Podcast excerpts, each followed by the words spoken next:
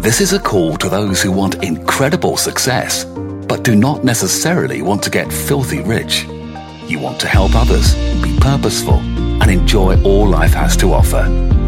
Welcome to the Inbound Marketing Revolution. This is Tao of Inbound with Ian Garlic.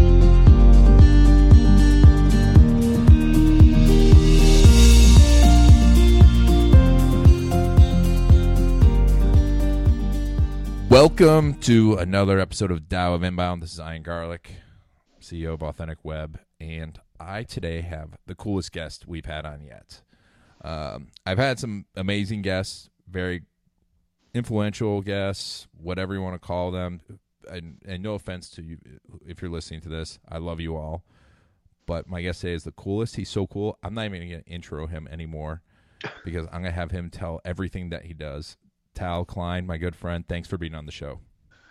Thanks, uh, Ian. And I'll, here's here's what I'll say. The reason Ian uh, introduces me as cool is because I'm literally cool. In fact, I'm I'm cold. I, I live in Michigan. Uh, and, so, and and where did you move to Michigan from? I I moved to Michigan from uh, California, and and I'm not from Michigan, nor did I go to uh, uh, any of the Michigan universities. So, uh, and I think I'm the only person in the world who's ever done that. Apparently, according to everybody, both everybody in California and Michigan thinks I'm completely crazy for having done that. But we can dive into that. Uh, You're so far ahead later. of the curve. I you literally just raised Michigan land prices. I think like two percent. You just raised uh, just by by you saying that. I'm like, Tal's there. There's people rushing to Michigan right now. They're like, it's time to buy land. Well, hey, by the way, can I just give a shout out to Detroit? I mean, Detroit is happening right now. It's, it's a really, really exciting place. I I didn't believe, you know, I posted one of those things like, hey, I'm moving. Actually, I wrote a giant diatribe about why I was leaving California uh, and moving to to Michigan, uh, and so it was kind of funny because first of all, when you post giant diatribes on Facebook, the first thing that you expect is for everybody to ignore it, right? Because you know, I know, you know, it's like it's like okay, but it was like one of those things, like you know, where I guess the Facebook algorithm decided that this is like something people might want to engage with. So, so uh, all of a sudden, uh, all of my a lot of friends that I, I went to school with, that I hung out with, both uh, in New York, and then a lot of people that I knew from the, the art the art community in San Francisco were like, hey, I'm I'm in Detroit you know, and I was yeah. like, wow, it's because it's so cheap here. You know, it's it's it's amazing. It's it's one of the last kind of big metropolitan uh, areas that uh, you know that really has a sort of a, a soul. And I think that a lot, a lot of the artists, you know, there's there's a great artist community over here, and um, you know, there's other places like that you see. I mean, you know, I I know a lot of people who are kind of in, in that kind of vibe in Cleveland, for example. Oh yeah, Cleveland. Um, I'm going to Cleveland in a couple weeks. I was just on the phone with Vinny Fisher, who's based there, and I'm like, and I was telling Doug, uh, you know, Doug Richards, he was talking about having a 40th birthday in Vegas. I'm like, I'd rather go to Cleveland than Vegas. Oh, I'd rather I'd rather go anywhere than Vegas. It, it's like for me, Vegas is a soul sucking place. It, it's terrible because I want to love Vegas so bad. When I was young in my 20s, you know, I I used to really get excited about Vegas. Like, oh, go to Vegas, go party, whatever, you know. And you know, it's kind of like an adult Disney World. But uh, having just come back from Disney World with my kids, I can tell you that I, I don't want to go to either place anymore. It's it's like yeah, it's like it's great. The only thing that's that Vegas and Disney are both good for are are your pedometer. Yes. Oh, you know, it's like oh, you feel great about yourself. You're like, oh yeah, I drank like 17 martinis and you know, whatever. But yeah, I walk like 10 miles. Yeah. So I'm fine. You, you need 17 martinis at, at Disney. Yeah. Oh man. Well, it's tough to get, you know, so especially, well, so Disney World, at least you could always sort of duck into Epcot, you know, yeah. grab a drink and get back on the, uh, uh, the monorail. But in, in Disneyland, you know, that you gotta, you gotta have an in, you gotta have, uh, it took me like, I had to like when I went to Disneyland, I had to do all this planning to find a friend who had access to Club 33 because that's the only place where you can get a drink. And even there, like only, you know, it's you gotta. You know what I did was I went to Club 33 and my buddy got me in, and I bought um, a drink and secretly I put the drink into a flask and brought it out and shared it with my friends. oh my gosh, it's like being in high school again. yeah, it was. I mean, who does that? Every, of, of, course, parents want to be wasted in Disneyland or Disney World. I mean, they, I mean, it's really not. It's you're there for the kids, and the kids are just crazy because you know it, for them it's like it's like you know religion. You know, you Yeah. these kids like grow up watching Disney movies and uh, you know and hearing about the, these rides, and all of a sudden you just go somewhere and it's it's like um, you know it's like going to Europe except like you you know you get to meet the monarchy of every country. you know what I mean? It's like it's like oh, there's Elsa and Anna and like Belle and whatever, and like all these guys are just in your face, like all of a sudden. And it like as far as these kids were concerned, like this is all stuff that was like you know you know kids have a hard time anyway separating fact from fiction. Yep. So so all of a sudden you're there in Disney and and like my daughter saw uh, we met at least two Elsas and two Cinderellas, and watching her struggle with the suspension of disbelief. Uh, was was truly an art. I mean, because because she knew they weren't the same person. I mean, it was totally not the same Cinderella and not the same Elsa, right? But Oh. but just her brain just wants to believe so bad that like she's just wrestling with it. She's like she's like why was why did that Elsa have you know darker hair than the other Elsa? And then she like starts to like think about. She's like, well, maybe maybe she was in the sun, or maybe she drank a lot of milk, or like she just comes up with these arbitrary things that would make her hair lighter because she needs to believe, you know. And well, and and there you get the reason for our political situation. Oh my gosh.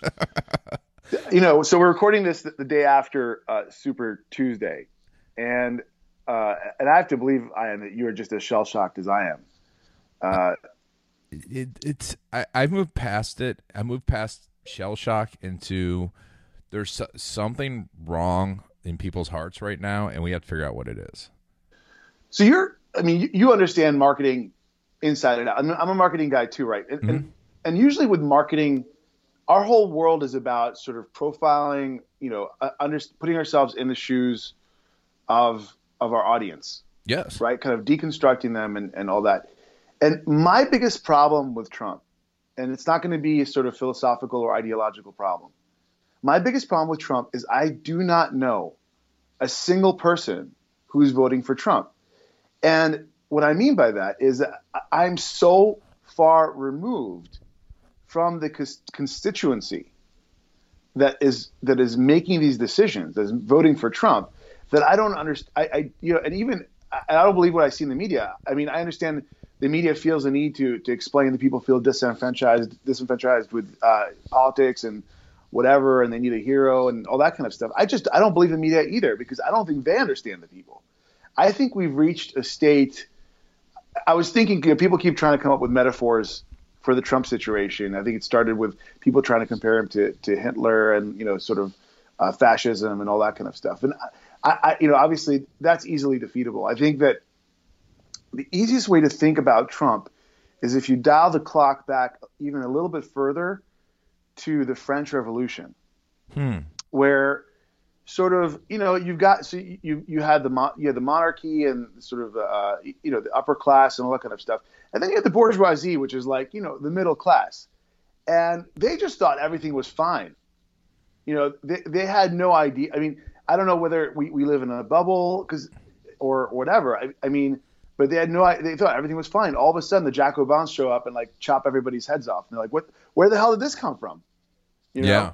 And and that's what I feel like is, is happening with the Trump thing. We have no idea who these people are, what they want. You know, uh, and so it's very very tough for anybody in politics uh, to to appeal to them. Like if you think of like somebody like a Bernie Sanders, so sure on paper, you know, he's a socialist and um, you know, uh, progressive, all that kind of stuff.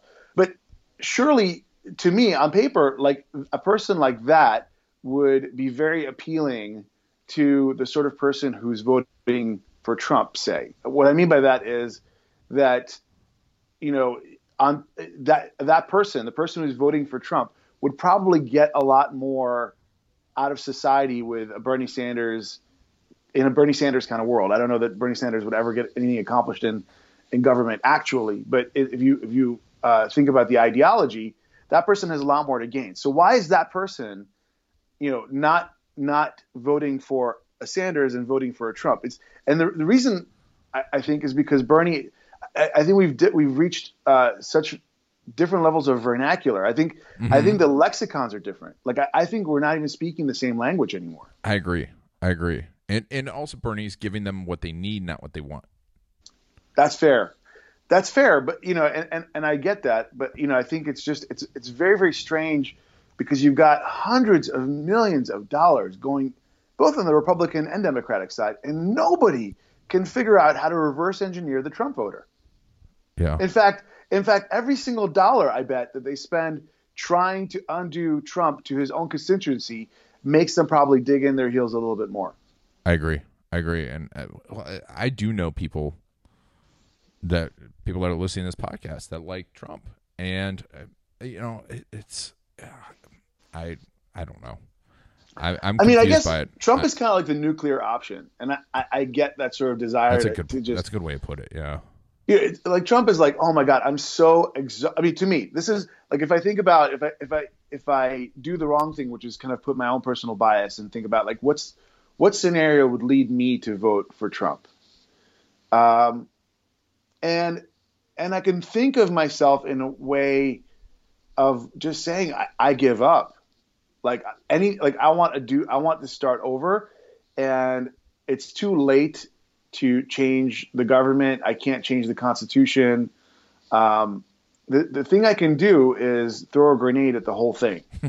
yeah, you know what I mean? Like yeah. it's like ra- rather than sort of organized chaos, I'm just gonna you know electing a Trump is like you know let's just throw a grenade in there, and that and hopefully you know I can rebuild from there. Maybe it destroys everything, but maybe I don't have anything to lose.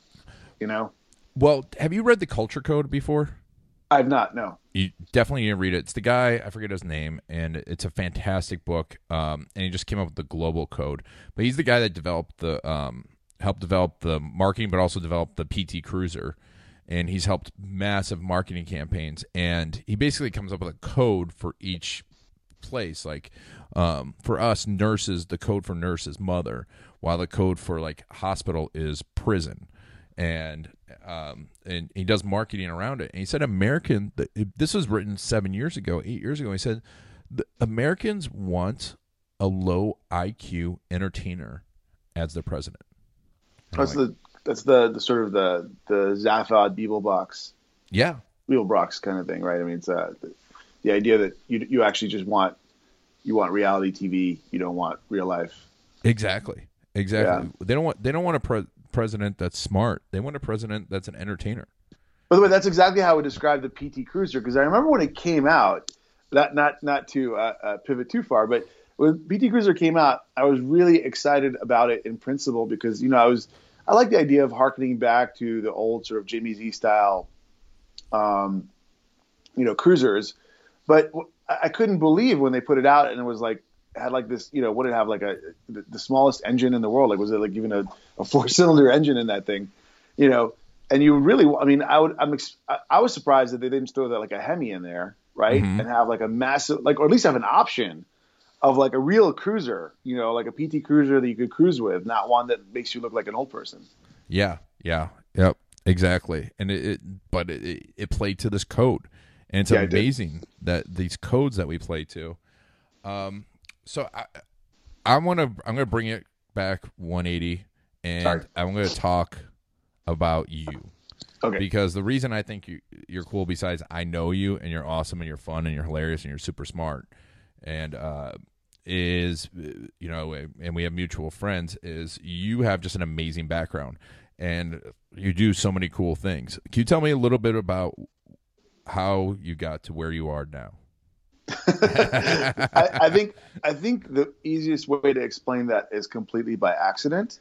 But you know, it's almost like you would say it's like a series of deliberate accidents. Like I think if you fall, you know, when you teach, uh, so you've got a, a, young kid, so you know, you kind of the biggest art with kids is not teaching them not to fall, but teaching them how to fall.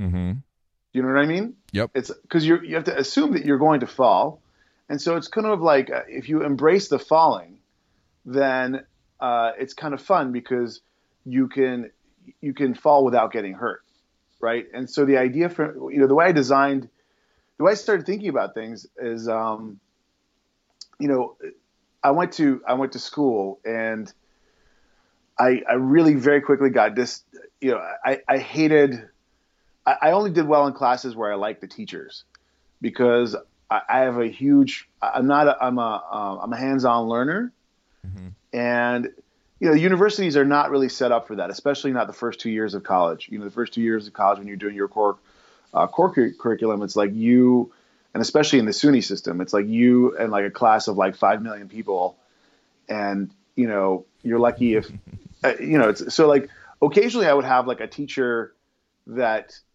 so the way the way I was able to cope with that is I would uh, take advantage of office hours.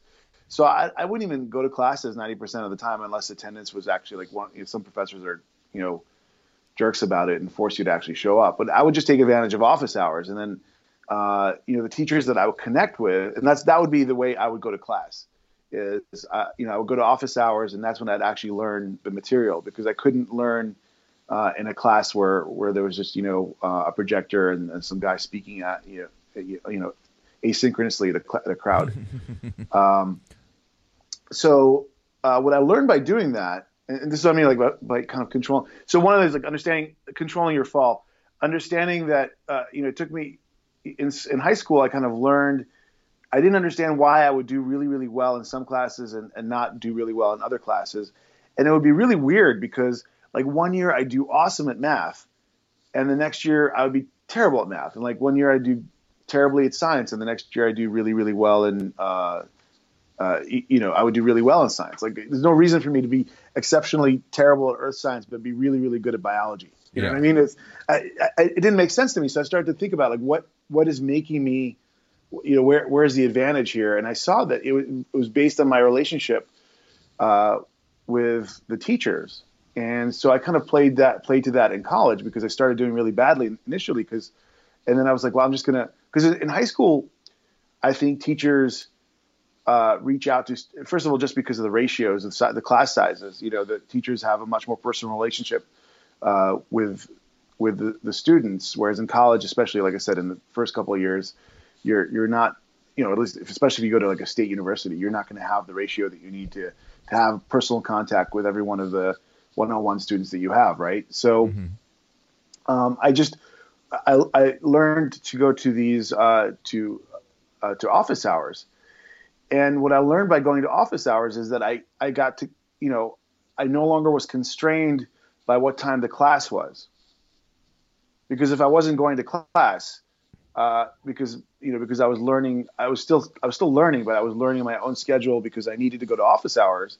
My schedule was a lot more flexible because now I was working my schedule around office hours, not the Monday, you know, whether whether I was taking Monday, Wednesday, Friday, or, or Thursday, uh, Tuesday, Thursday classes. You know what I mean? Mm-hmm. And uh, that kind of allowed me to pursue DJing because uh, you know for, for if you're going so I you know I, I, had a love of music and and um, you know I got into it through through college radio and and, I, and, and actually, this is another good example of, of, you know getting into something for the, for kind of the quote unquote wrong reasons. Like when I started DJing, it had nothing to do with a sort of appreciation of music. I'd love to say that it was, you know, but but it was because I saw, you know, I hated standing in lines to get into clubs. Um, and I was like, yeah, who's the who's the guy that never has to stand in line? It's the performer, right? Yeah, that's so cool. I never knew that. I never knew that about you, and that's such a good way to do it. I was just friends with the DJ, so I didn't have to stand in line. Well, that's another way to do it, right? That's a, that's a great way to do it, right? I mean, and I was just well, actually, I think I started. Out. That's how it started because you know just become a DJ. I, mean, I started by being friends with the DJs, uh, and I was like, wow, those guys get free drinks, and you know, uh, they get you know, you also get to play whatever song you want when you want to, you know, when you want to play it. You know, there's there's a lot of kind of control and and uh, all that kind of stuff. So yeah, you're right. It started off actually just being friends with the DJ and getting on the guest list and all that kind of stuff. Uh, and then it was just about like convenience, you know, like I'm, I, am i am inherently lazy. Um, and so I just, you know, I, I, just thought it was really interesting that, uh, uh, you, you, know, like for them, it was pretty, it was pretty interesting the way it worked out. That's uh, awesome. so that's how I got into music and then, and then game from music, uh, into, uh, applied it to school. and that was kind of, kind of cool because then you know, I'd be able to be DJing like, you know, whatever and, and, you know, play at six in the morning and then not have to worry about getting to class at nine in the morning. I could just sleep all day because I knew that I'd be able to go to office hours and, and that's where I would learn anyway. So it's Yeah. not like I was really missing out on school. Awesome. Um, And, then, and and then what happened? oh god, it's, it's it's just a series of laziness. So like, how did I get into? So it's even funnier. How did I get into computers? Well, um, you know, I, I got into computers uh, because you know because of computer games, right? And so, uh, and I just hated paying for computer games. So, you know, in order to not pay for computer games, that you know, I started learning how to use bulletin board systems. Uh, I- you know, I became friends with, you know, I became friends with, uh, you know, people who were BBSs and And for the and for people that are young and don't know what a bulletin board system is, it's the precursor to the internet. Right, yeah, that's it's exact. I got into the internet for because of wares, right? Because I got because of I wanted to get pirated games. Yep. So it's like, uh, you know, it's it's like how do you I haven't heard that term in yeah so long. exactly so it's kind of funny so like you know I, I, again i want to have i've always wanted to have the narrative of like somebody who's like really earned it but really it's like I, i'm more of the person who's just driven by laziness and, and so i you know at some point i think there was a game that it was police quest 4 there's a game called police quest 4 Oh and god, Police Quest games. Yeah. This is like nostalgia. So there's a game called Police Quest 4, and I I didn't want, and for some reason it was like uh, this company that made it was Sierra, and they came up with like some new anti-cracking technology or whatever, and uh, and so I just called my buddy who I knew was he he would crack games, which is like re- defeating the copy protection on the games, uh, and I was like, look, just teach me how to do this because I don't feel like waiting for somebody else to crack the game, and so they taught he taught me how to do it, and and that was my first foray into programming. nice. Do you know what I mean? It's like it's never it's never for good reasons. You know, it's it's just because I'm lazy. Uh, You don't you weren't looking to change the world or bu- No, build was- the code. Yeah, you're like, I just want some free Police Quest. yeah, it's same. The same. It, it's it's really really funny. So it, this is but this is the story of my entire life. It's like so. Uh, let's say I, I, I don't want to take too much time. So like fast forward then beyond university. So I so records uh, DJing. And so one of the things I got known for as a specific tile was kind of like well we me and my friend uh, Dave Marino we would make we would play records and so we we wanted you know everybody was like kind of playing house music and all that kind of stuff. What we were really really into is um, we would play. So back then on hip hop records, you would have a B side, so which would allow you to sort of extend the mix. So they called it the bonus beats, and or the you know it was basically an, extension of the instrumental of of of the of the hip hop track, the the beats behind the hip hop song, and um, we just started. We but people were it, the problem with doing that is it's very very mellow and, and it's really nice to listen to on headphones. But if you're playing in a club, you're not really going to get people dancing doing that. And so we had, um, you know, I don't know if you ever saw the movie That Thing You Do. Uh, it's, Uh, yeah, it's the one with Tom Hanks, and they have the, it. Yes. uh, there's a band called the Wan- Wonders, and they have this really slow song, and then the drummer all of a sudden like speeds it up, and everybody starts dancing. Well, that's kind of what we did. We just started playing these these bonus beats records at 45 RPM, which is like double, you know, like they normally play at 33, so it's faster. Uh, and we, we, you know, we started playing them, and, and that became like funk beats or funk breaks or something like that. It became like a genre. Um, and so we started getting known for that kind of stuff. And so then we started. That's how I started making music. It's not because I, you know, had some desire to to to uh, to be, you know, like the ultimate, you know, uh, electronic music producer or whatever. It was like I wanted to make more. I wanted to make the kind of records that I wanted to play because and nobody else was making them. You know, Yeah. uh, That's a good reason.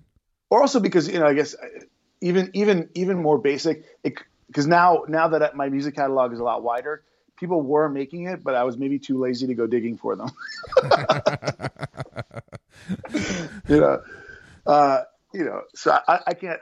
I'm happy to attribute that to laziness as well. So you know, it's kind of this is a recurring theme in my life. So I think ultimately, um, you know, th- that's how the DJing thing started, and um, and then concurrently, I just gotten accepted to. So now we're fast forwarding to like let's say 1990, 1998, and 1998, I just gotten uh, accepted to grad school, and um, yeah, my buddy was was working at the startup, and he's like, uh, you know, would you know, are you, are you, would you rather go spend 80 grand on grad school or make a hundred grand this year?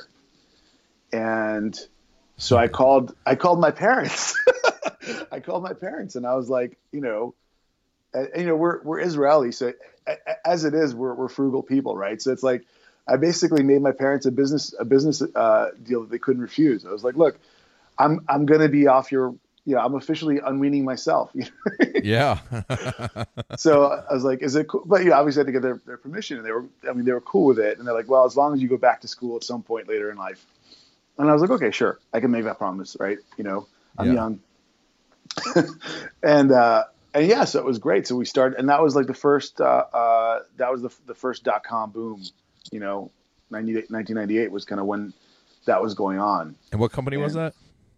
Uh, that was a company called Box Hill. They since got acquired by uh, a company called. They, they, got bought by somebody. They, I think they're still around. Actually, I think they're still called Box Hill, or dot, no, now they're called Dot Hill. Dot Hill. Gotcha. But they, they're a totally different company. They got bought. They got bought by a company out of.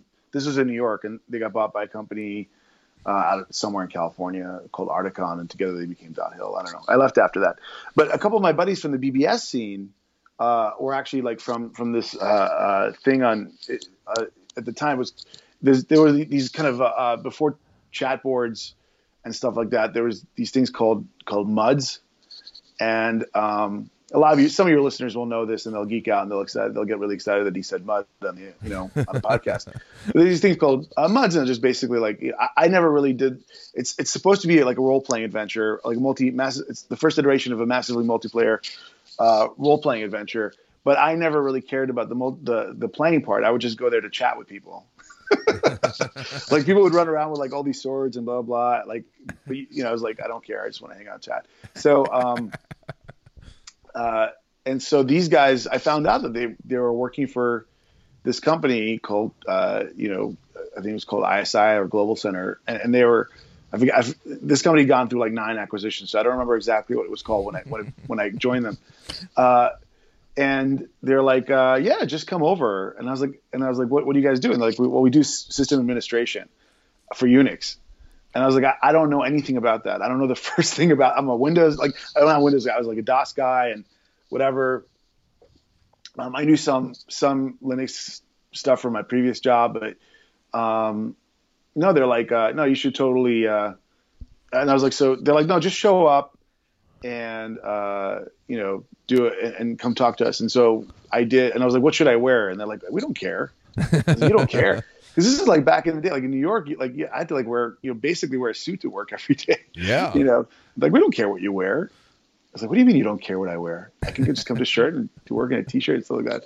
So that was, uh, um, so, so that's how I, I, I got into like the hosting world and, and, you know, their claim to fame was actually that they had like, uh, you know, they had uh, Yahoo was being hosted by them, and and they had uh, you know like at the time Playboy and like a whole bunch of like kind of big big dot com names wow. like mp3.com and all that kind of stuff. Wow. Yeah. Um, that's a big and hosting. And actually, that's how I kind of learned about mp3.com, which is kind of funny. So so then mp3.com, which I don't know those of you that use uh, SoundCloud, like mp3.com was kind of the original SoundCloud, and it was a new platform, and at the time, you know, I think 90% of it was just the, these classical musicians and they were posting like you know recordings of their musicians on on the site. And so i started putting my tracks on it. And a bunch of other guys did. And all of a sudden it became like this you know really great place to to to hear electronic music. Um and then you know they made a bunch of questionable decisions uh, that led to the demise of their site. But for a while there was a really thriving sort of international electronic music community on mp3.com. And so that, um, and, and, they started, uh, I met a really good friend of mine, uh, Evan Bartholomew. He goes, he's like a really well known uh, producer now called uh, Bluetech. And he, he started like really promoting my music. And so all of a sudden I was getting like all these really, really cool gigs and invitations to play festivals and all that kind of stuff. Um, and so as I'm like working you know non as I'm working in, in this one company, I'm I'm able to to play gigs and DJ festivals and go to Ibiza and like do all these like amazing things. And then like, you know, cause it's just from New York, you know, anywhere in Europe is like a six hour flight, mm-hmm. you know? So you just finish work, you get on a plane, you go play a festival. And it, and it was really trippy. Like, you know, I'd, I'd go from like a data center, a, a life where I would barely see the, you know, the sun. Cause I'd be in this data center with, you know, just equipment humming at me and like all this kind of stuff, and like then go play this giant festival on a beach somewhere, you know, with like you know tens of thousands of people, and then just literally just show back up in my cube and go away. And um, there's a guy that actually, I mean, did this. Uh, he's he's a good example of somebody who took that to the next level. I don't know if you ever heard of a, uh, a uh, Girl Talk. No, no. Um, he's like a pretty well-known electronic music producer, but anyway, he, he did exactly that. Then just decided, okay, I'm just going to do this professionally, and just gave up his day job. You know, and uh, a lot of people tried to, to push me to do that uh, back then, but you know, I, I, my parents did a really good job of sort of like telling me, you know, you're already doing everything you want to do creatively. Like the, doing it professionally would actually take the pleasure away from the hobby. Mm-hmm. And I actually know a lot of people who have made that mistake, and it, it, it's it's something that's really really interesting. Yeah. That is, you know, I think that if you have a hobby, uh, and especially if it's like a hobby that you kind of discover, you know, that is, you know, that you dis- discover later on in life or whatever, you know, I, I, don't. It's kind of it's kind of special to keep it as a hobby. You get it's a lot more fun than than than to make it be the thing that you rely on for a living because I feel like then you start to have a grudge against it if it's not providing you with everything you expect from life. Yeah, there's an Oscar Wilde quote that's something along that lines. Like if you, if you love your hobby enough and make it work, you'll kill your your love of it. Something along that lines. And, and this is probably one of the fundamental. I would say it's the if it's not the top, it's it's in the top three fundamental disagreements I have with the VC community and the startup scene and all that kind of stuff. Which is like, I I don't know that that you're you know if if saving the world is is the thing you want to do, I, I would say make it your hobby. You know, I love that. Uh, yeah. You, you know what I mean? Don't don't make it your job. yeah, yeah, because you, and there's all this talk around building your business around your passion, but I've seen a lot of people do that and fail. Well, I'm not afraid of failure. It's actually fun to fail. I see, when you're when it's a hobby, it's it's that's what I'm saying about controlled falling. Like I guess when it's a hobby, and and I don't know. Again, this I'm I'm not sure if this fits the, the Zen mindset so much, but I think it's easy to have a feel like if, if, if a record I put out is not a hit, I don't feel any stress. Yeah. I, I, I made it for you know I made it for me. I wanted to do it, and um, and it my you know my you know it's not putting bread on my table. It, you know it's it's it's kind of I don't really care. I mean I do I I do obviously want people to enjoy the music I make, or you know I, but I don't you know it's not like when I you know when I every day at work when I you know when I do stuff and um, you know I make decisions that impact the lives of a lot of people, you know, the you know the, the income of a lot of people, make decisions about like, okay, we're going to shift the company this direction. That is stressful.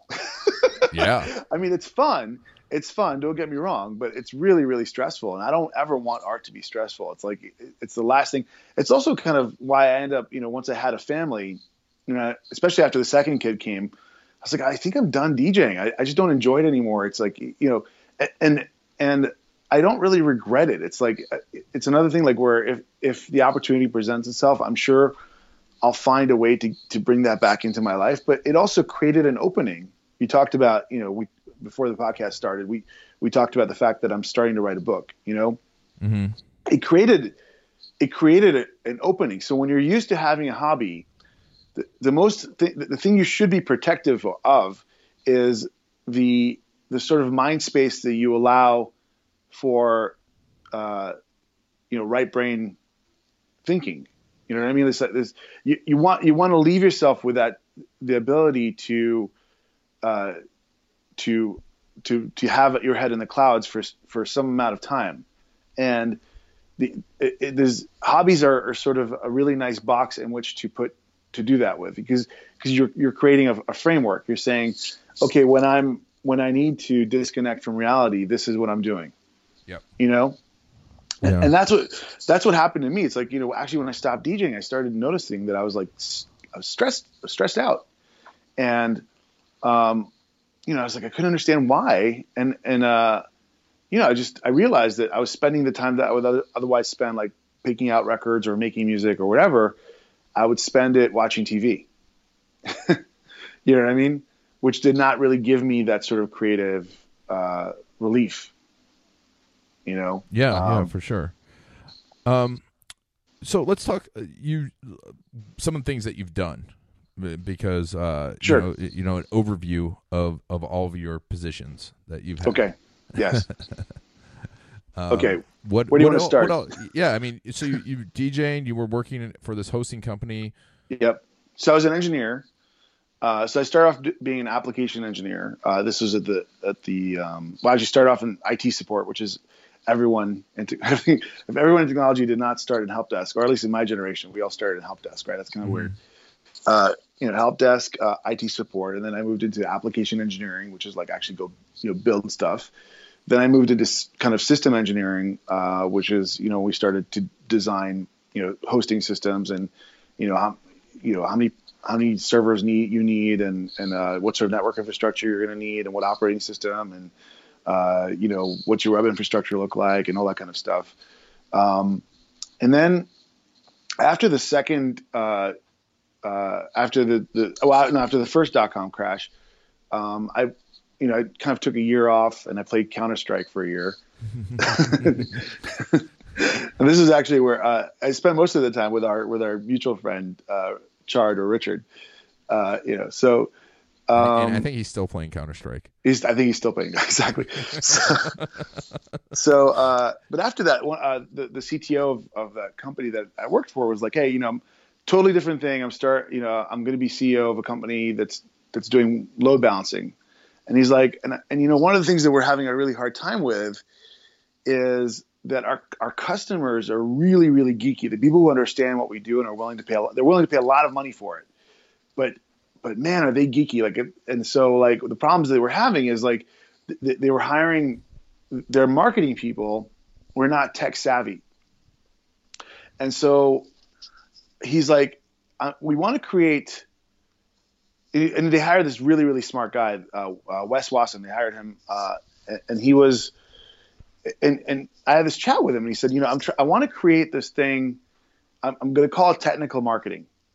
And he's like, what I mean by that is like, you know, I want to hire somebody with an engineering background who really understands the buyer and um, and and has empathy not just sympathy, but has complete empathy with the buyer. Right? Hmm. I want I want you to, to understand. I want to hire somebody who who uh, totally gets the tech, totally gets the heartache associated with you know get it keeping a website up. you know, uh, and this is you know because at the time you know there was no real protection against denial, distributed denial of service or uh, anything. You could take a you could take a website down on it fairly simply. You know. Um, load balancing was a huge issue back then. Um, and so he uh, he's like, yeah, you know, he's like, I want an engineer, but it's got to be an engineer that that is willing to, you know, go out and and speak at trade shows and um, you know, and and write white, you know, and, and write kind of marketing slicks and and you know stuff like that, and work, you know, really interact with the press. Like he wanted me to talk to the press, to the analyst community, and all that kind of stuff, and and I was like, I don't, you know, sure. you know, the re- and the reason I said that back then is because honestly, uh, I just there's two things. One is I really needed a job because I'd done nothing for a year, uh, and yeah, but the other was I really liked his his thinking. He's like, you know, th- this was a novel idea back then. If you wanted to be in marketing, you would get like a sort of, you know, you go to school for marketing. Do you know what I mean? It's, yeah, it, yeah, yeah. It, and it sounds weird to us now in tech, especially in the age of you know how how geeky marketing has become and how you know. But back then, like marketing was its own thing; it was a separate silo. And so you so oftentimes the person marketing a product had no idea how to use the product, uh, technology product, had no idea how to use the technology product, did not really understand the, its benefits. They just their job was to develop a lexicon and develop a lead gen plan. Uh, to the big the big value add of marketing this is the weirdest thing about marketing. The, the big value add of a great marketing person back in, uh, geez, not that long ago. I mean, a decade ago, really, maybe a little bit longer, is he would know how to build a, uh, a you know, a pipeline. Mm-hmm. You know, a, and now, so marketing automation has made that person a dinosaur. Yeah. But that that used to be the biggest thing. Like the thing you would look for is is a person that could come in and you know interview your your VP of sales, do an understanding of of of you know your your uh, your sales life your sales life cycle. How many leads do you need in order to generate you know how many opportunities that convert into how, many, how much revenue and and how much time, right? That was like the secret sauce. Like eh, somebody who could figure that out was you know, was the chief marketing officer. I mean, that person was the, the guy or the, the girl, right? I mean, that was like a big deal. And a piece of software came along, Marketo came along and made that person a dinosaur. Yeah. They basically said like, oh, that. but that was like a big deal. yeah. Yeah. And, and now you it's such a, it's such a part of our life. Right. And so that's the weird thing about marketing, right? It's like all of a sudden, you, you talk about uh, disruption, like you, you, you've just disrupted, you know, an entire entire sector of the industry. But it's not like we needed to stop doing marketing. It's just that the shift moved over. The shift in marketing moved over into like what is marketing today? When you when you talk to somebody, like if you ask me what I would look for in in um, you know in, in a CMO, I would say that person is in charge of your company's TED Talk, right? He's in charge of your company's soul, or she's in charge of your company's soul. Like, who are you? Right? You know yeah. what who is your audience? How do they perceive you? How do you engage with them? How, how often do you need to touch them? What words did they use? You know, um, where do they hang out?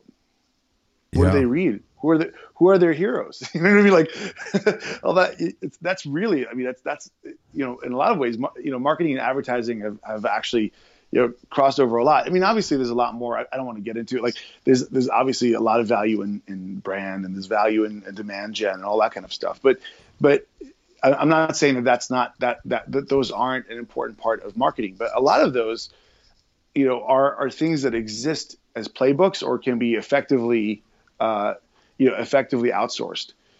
Um, I think that get you know a, a really really good marketing person is all about you know, getting into the soul of the buyer and understanding, you know, and understanding the ecosystem around them and all the influence, all the things, all of the things that influence that person to buy. Yes. Right. Yes.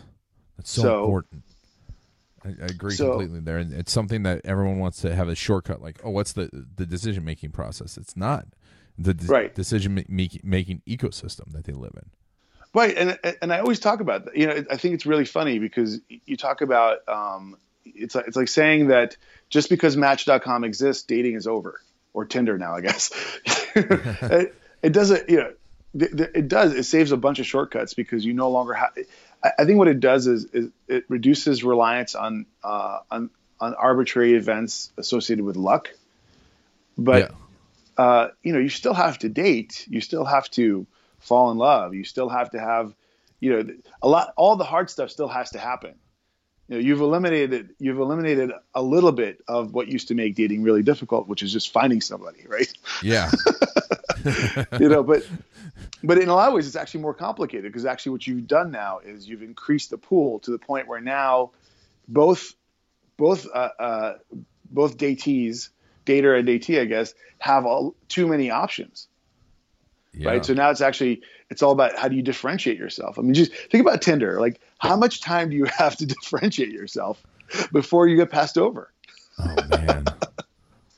Oh. Do you know what I mean? Like, whereas like if you go to if you have if you like meet somebody at a bar, you've got you've got a fair window of opportunity to do stuff. You could have a conversation, you could buy a drink. You, there's a whole bunch of different things you could do to to be analytical in that moment.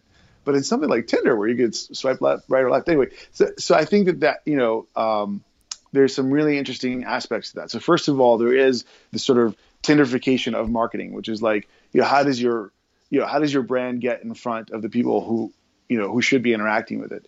But that doesn't lead to that. That very not very often will lead to procurement. You still have to obey the sort of, you know, seven to twelve touches, depending on which philosophy you subscribe to.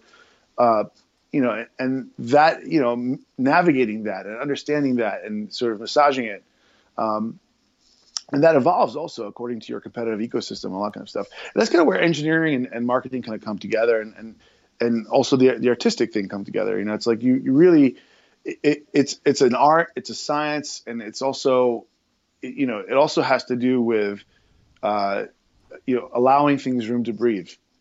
You know what I mean? It's like uh, you can't you can't tell if a marketing strategy worked overnight. There's no like there's no like mechanical Turk for marketing. You know what I mean? And and you know people want that. They want that so bad. And it's it's great because I mean you have an immense amount of experience marketing different types of software and and also blended kind of software and and not just software as a service but software with some service components around it too, right? Right. Yeah. And, and, and hardware and and uh, and music. I mean, I had to market my music to, to like think about this with a record and a record, you know, especially if it's just a, a, regular 12 inch. Like, there's very little information on the record that that could. You used to be this thing called a, a one sheet, which is like this one piece of paper you get, which describes the product, and it's very hard to describe music, especially when you're already in a crowded genre. Do you know what I mean? like, okay, yeah. so this is this is a this is funk breaks, and it's different. and It's like this many beat, beats per minute, and uh, you know, it, you have to you have to find the right words to describe it to an already a very finicky buyer. You know, even if you've managed to get yourself into the right niche, even within that niche, you're you're competing, right? Yeah. Um, and that's you know that's a state of marketing. So it's it's really that's only where it all comes together. You know, I mean, I think that the, the people who are best at doing kind of marketing today take a very you know I don't want to say holistic, but you know just it's a strategic approach, which is like number one is respect the hell out of your buyer, right? I mean, if you're if you're not sympathetic to your buyer, you know, you're it, even if you are successful, you shouldn't be in my book. yeah. You know, the, the, the customer, you know, the customer, you know, should be somebody that you care about and and want to hang out with and and you know help out, right?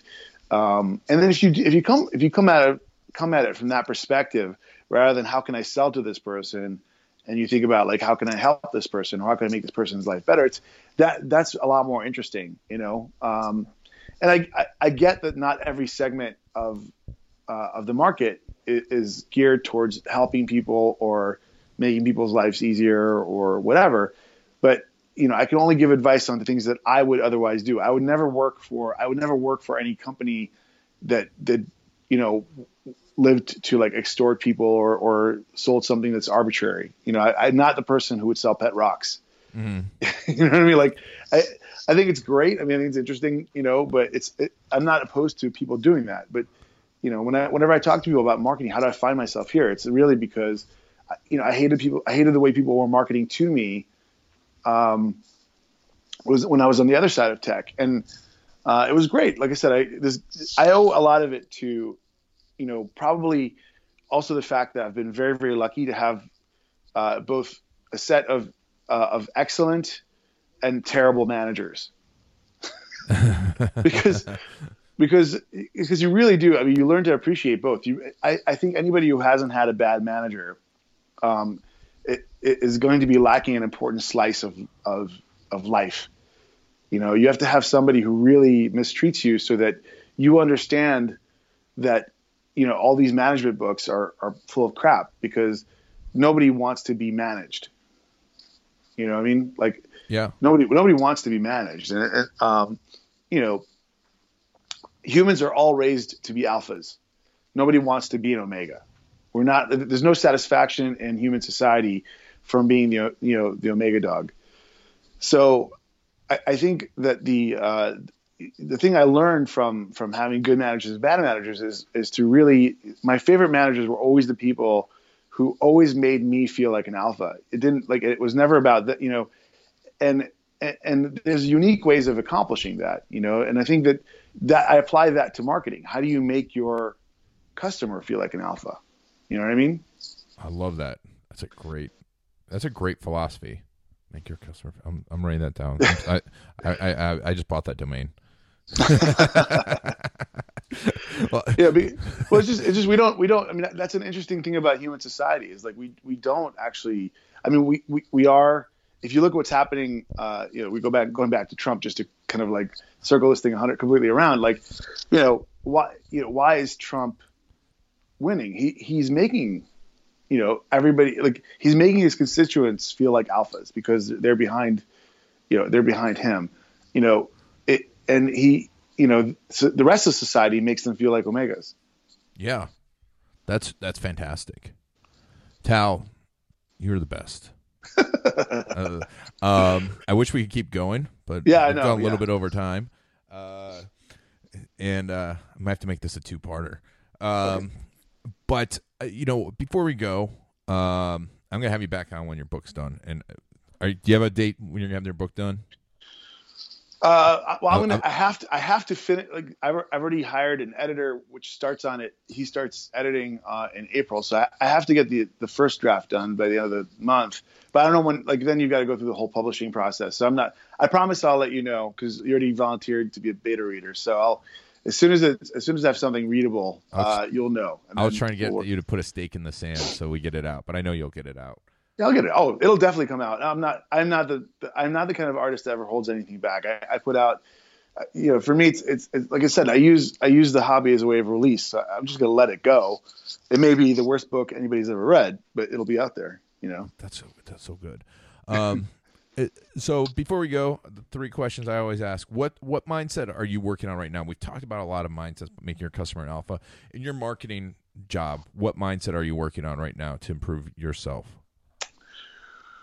So uh, it's kind of a long answer. So, but if you said it's gonna be a two-parter, what I mean by that is, uh, it, you know, one of the hardest jobs in uh, in any company today is IT, and it's because IT is is kind of face is being faced with unreasonable expectations. They're expected to support, you know, 100% of users, uh, but the reality is that that use, the employees are, you know, no longer using corporate provisioned devices.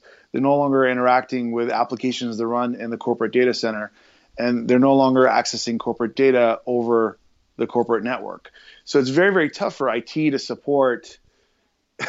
so, so I, it's very, very tough because that basically IT is being asked to support users that they uh, that are that are using tools that they don't know about, that are using devices that they're not trained in supporting.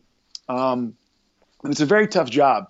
So I think that, uh, and, and in the meantime, the rest of the world just saying, you know, using lots of sort of uh, architecture words at them, like, you know, be more people centric or user centric, and they're like, yeah, we're trying to be, but like, you know, we don't have we don't have the purview we need to be successful. So, you know, one of the things I'm really working on right now is, you know, trying to to to bridge the gap between uh, you know how IT and the business the businesses that they support, uh, specifically you know trying to um, help help them see eye to eye, you know uh, help help users understand IT and help IT understand users, you know so that kind important. That's so Yeah. important, and it, it is, and it's something we work on constantly here too. Um, and then what's the be- most influential book you've read recently? Well, so I'll, I'll always say it's. Uh, it's always going to be the last book I read because I, I, you know, I, I read through. So I don't know if you read the uh, the Red Rising trilogy. Uh uh Uh, it's like a science fiction book. Anyway, there's there's a book. Uh, the last one is called Morning Star, uh, and it's it's influential um, because I'm you know I'm writing a book, and so it's got it's, it's really nice to read. So wh- whenever I, uh, it's really really nice to read you know books written by people who I really respect, who are much better authors than me, uh, because I find inspiration in that. So I I don't what's weird about me also is I don't get jealous. I, I'm not a, a jealous person at all. So whenever I see any, anybody do anything better than me, you know, I try to learn from them. I don't really see them as like, you know, I, I don't see them as a threat. That's beautiful. Uh, so, so it's just kind of fun to read like somebody who's just a true artist, uh, somebody who's an artisan in, in that, in that, in that craft. And then just, you know, uh, say, oh, like discover new devices and discover ways that they, that they handle specific scenarios. Uh, and then apply that to, to my narrative. Awesome. And uh, yeah, it, you know, you you're now actually cooler than I thought you were at the beginning. Uh, I love that that answer. Um, and what what's a quote? What's a quote that you you live by, or your favorite quote? So I'm also in, this, in the same way the quotes are. Uh, you know, I, I treat everything. I'm a very ephemeral person. Like I, I live in the moment. You know what I mean? So, I, I, I'm. So my favorite quote, and it's not a quote that I live by, but it's. I'm going to retell the story because I think it's a good ending. I'm going to retell you what my daughter told me, which is currently my favorite quote. I've, I've said it probably, uh, you know, several hundred times this week, which is, um, you know, I'm sitting there in front of my daughter and I'm tying her shoes, and all of a sudden she just the world's biggest sneeze like all over me doesn't cover her her face or whatever. And I said, you know, Iris, what are you doing? You just covered me with your germs. And she looked at me and she said, well, Daddy, maybe if you were nicer to my germs, they wouldn't get you sick. And and and it's not like you know, it's not an incredible, you know, it's a quote to live by because I think that mentality is you know, looking at things from a completely different perspective. I think is is you know when you talking with speaking with kids and, and interacting with them, you know, it's the most wonderful thing about that is it forces you, like interacting with kids forces you to take a vantage point that you would never otherwise take in life when dealing with adults, because their universe is completely different, you know, uh, and is, is governed by different rules. And so it's a quote to live by because whatever my daughter says to me last that made me laugh is my quote to live by, right? Because these these kids just that's that's they they are the ones that force you to be creative just as soon as you thought you settled into a routine. Oh man, that's I love that too. It's it's a very zen quote too. Yeah, it, it is. You, you, can keep coming back to it. We've we've talked about it a few times, and every time I come back to it, I think of it in a different way. Like you said with the kids, but also like, hey, maybe if I was nicer to these germs, yep. maybe if I you know had a positive attitude towards them. Oh right. man, Tal, you rock. You're gonna, you're, thank you so much for being on. You're gonna uh, have to be on when the books books out, and we're gonna talk about that. And uh, if you have any more marketing wisdom, which I know you have tons of it, I'd love to have you on again. Sure, and I, I really enjoy it. And I, as you know, I just enjoy speaking with you anytime. So awesome, awesome. Hope I see you again soon. All right. Tal, thanks a lot, brother. No problem. Everyone, it's been Tal Klein on Tao of Inbound. Uh, it's Ian Garlic. Thanks for taking us on your journey. And you have